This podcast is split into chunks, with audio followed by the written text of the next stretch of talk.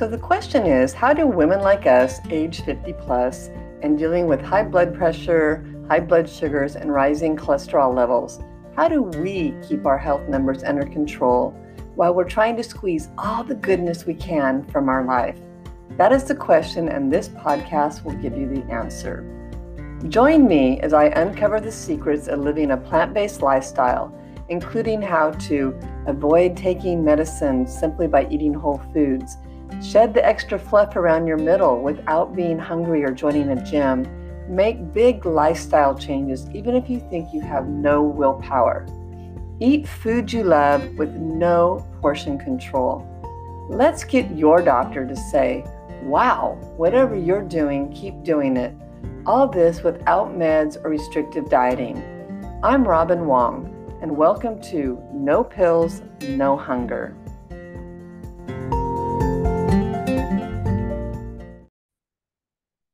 Everyone, and welcome. So glad you're here. I am doing double here. I, if you are seeing this on in the Facebook group, Women Beating Type 2 Diabetes Together, welcome. So glad you're here. You're catching this uh, this video. If you're listening to this episode on my podcast, No Pills, No Hunger, you are listening to episode number 212. Okay. So either way, super glad you're here. You're going to learn a lot.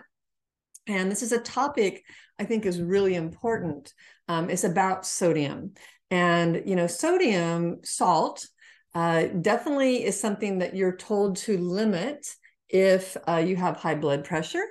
But it's something that all of us should be, you know, focused on actually, because a lot of, um, you know, sodium and salt enters our our diet without us even realizing it. Okay, so um, and and most people eat too much sodium. So I just wanted to kind of do kind of a quick talk about it so you can start being aware of it and you can start kind of paying attention to where it might be um, entering your your diet. Okay, so so, you know, when you reduce the sodium in your diet, it helps you, um, avo- you know, lower or avoid that high blood pressure. So, if you've already been diagnosed, you want to certainly be doing it. If you're worried about it, this is something you can be doing to be proactive, and that's really, you know, a good thing. You want to be proactive uh, with your health and not even go down that road of having issues. So, um, so the thing about sodium is we you know, we need some sodium in our body um, and to help it work properly. It's, you know, it's regulated actually um, in the body by our kidneys and it helps control your body's fluids and, you know, the fluid balance. balance. It all, sodium also plays a key role in uh, nerve and muscle function. But with that said, too much in our system causes um, our body to retain, hold on to water. You probably have noticed that when you eat a really salty meal, you'll feel puffy, your fingers feel tight, right? Um, and and and it also people could say they've gained some weight with it. So the question becomes, how much um, is kind of too much that that it affects my my health and my heart health in particularly. And so what happens is when there's this extra sodium in your bloodstream, it pulls water uh, into your blood vessels as well. And that increases the amount of blood inside your blood vessels. Okay. And with more blood flowing through your blood vessels, uh, you know, your blood pressure increases. And so in some people, this may lead to that, that high blood pressure uh, reading, right?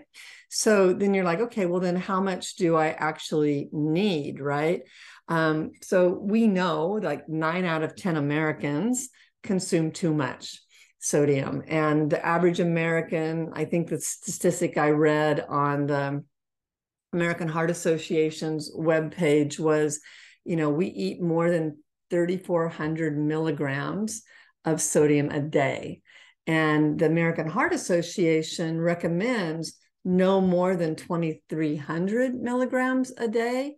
And really, an ideal limit um, is less than 1500 milligrams a day for most adults, um, especially those with high blood pressure. So, if you're following like the DASH diet because you have hypertension, it'll probably be less than the 1500 and so there's a lot of room for improvement if the average american is eating 3400 and we you know we want to be eating 2300 or less with if you don't have heart disease that's a pretty big range right you can definitely improve so really even cutting back you know by a thousand milligrams a day can really improve your blood pressure and your heart health so when you start thinking about this, you're like, okay, well, I don't use salt. I, I hear this so often.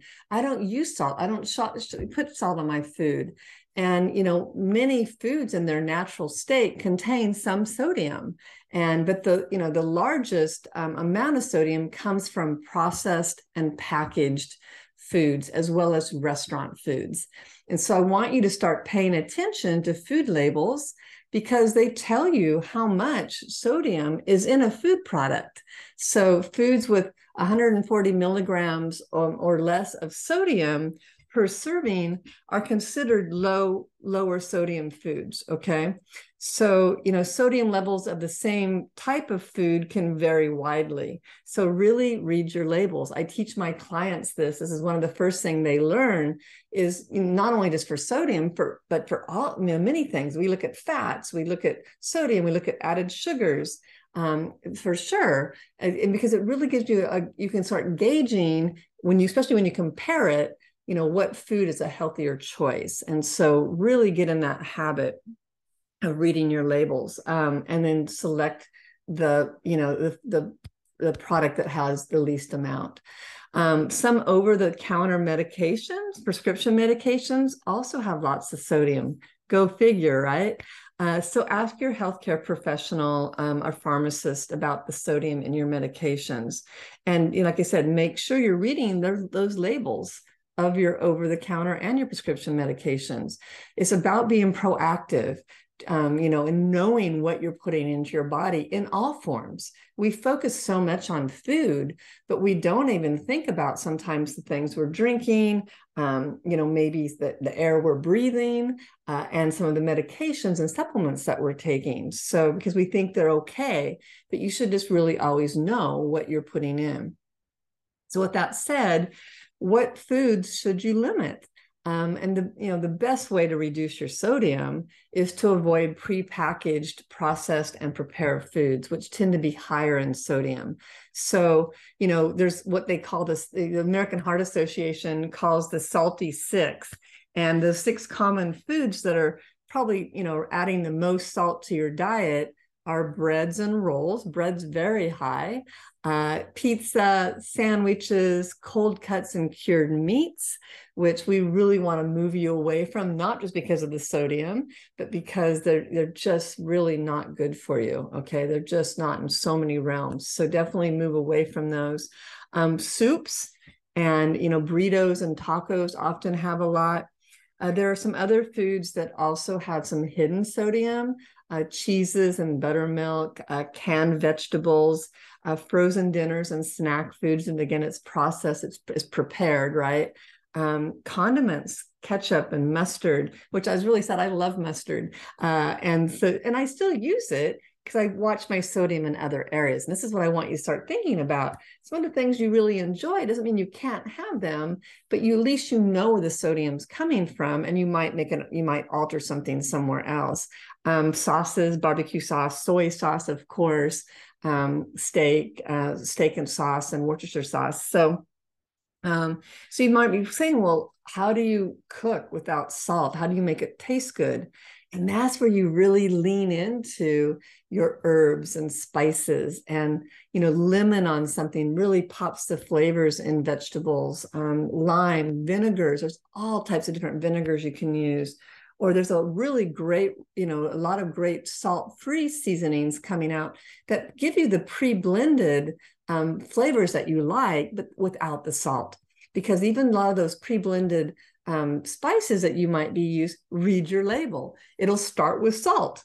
Okay. And so I think back to the days my mom cooked, she used seasoning salt, and the biggest ingredient was salt, right? And so, you know, once you start getting away from the salt, your taste buds will adapt and, you know, it'll taste bland for about 10 days but as soon as you let your taste buds regenerate and get you know used to not having the salt the foods will start tasting really good and you'll notice you'll start tasting those foods really well and so, you know, what I do with, you know, I eat a lot of canned beans. I buy the low or no sodium and I rinse them. Just there's ways you can start reducing it. Okay. And then really be careful about eating out. You know, it doesn't mean you can't eat out. Just consider um, the menu, what you're getting, and how often you're doing it and then maybe lean into more what's on the menu of you know the fresh vegetables and fruits and that sort of thing and then look about where you might be getting some of the sodium you know prepared salad dressings you can order plain vinegar to put on your salad at a restaurant okay so those are some tips. If you if this is a topic you're interested in, you can find out more by and I got a lot of this information from the American Heart Association. You can go to that website, learn more about it. But the big thing is that I want you to take away from this is really start uh, reading your labels and really start paying attention to your habits and where these these the sodium might be sneaking into your diet and putting you over that threshold that we're, we're aiming for. Okay. So great. Everyone have a great day and I'll talk to you soon. Bye, everyone.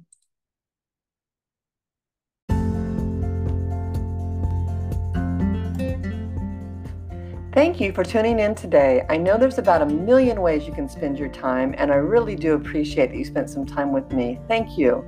If you got something out of this episode and know someone who would also appreciate it, make sure to share it with them.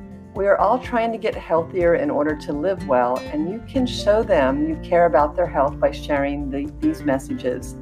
Want to start improving your health today? One place I like to start with clients is breakfast, since morning habits are the easiest to build. That's why I created a guide called Three Breakfasts to Lower Blood Sugars, which includes easy, delicious recipes for my favorite meals to start the day. Pick it up today for free at page.nutritionwithrobinrdn.com forward slash guide or click the link for three breakfasts to, breakfasts to lower blood sugar in the show notes. Thanks again and see you in the next episode.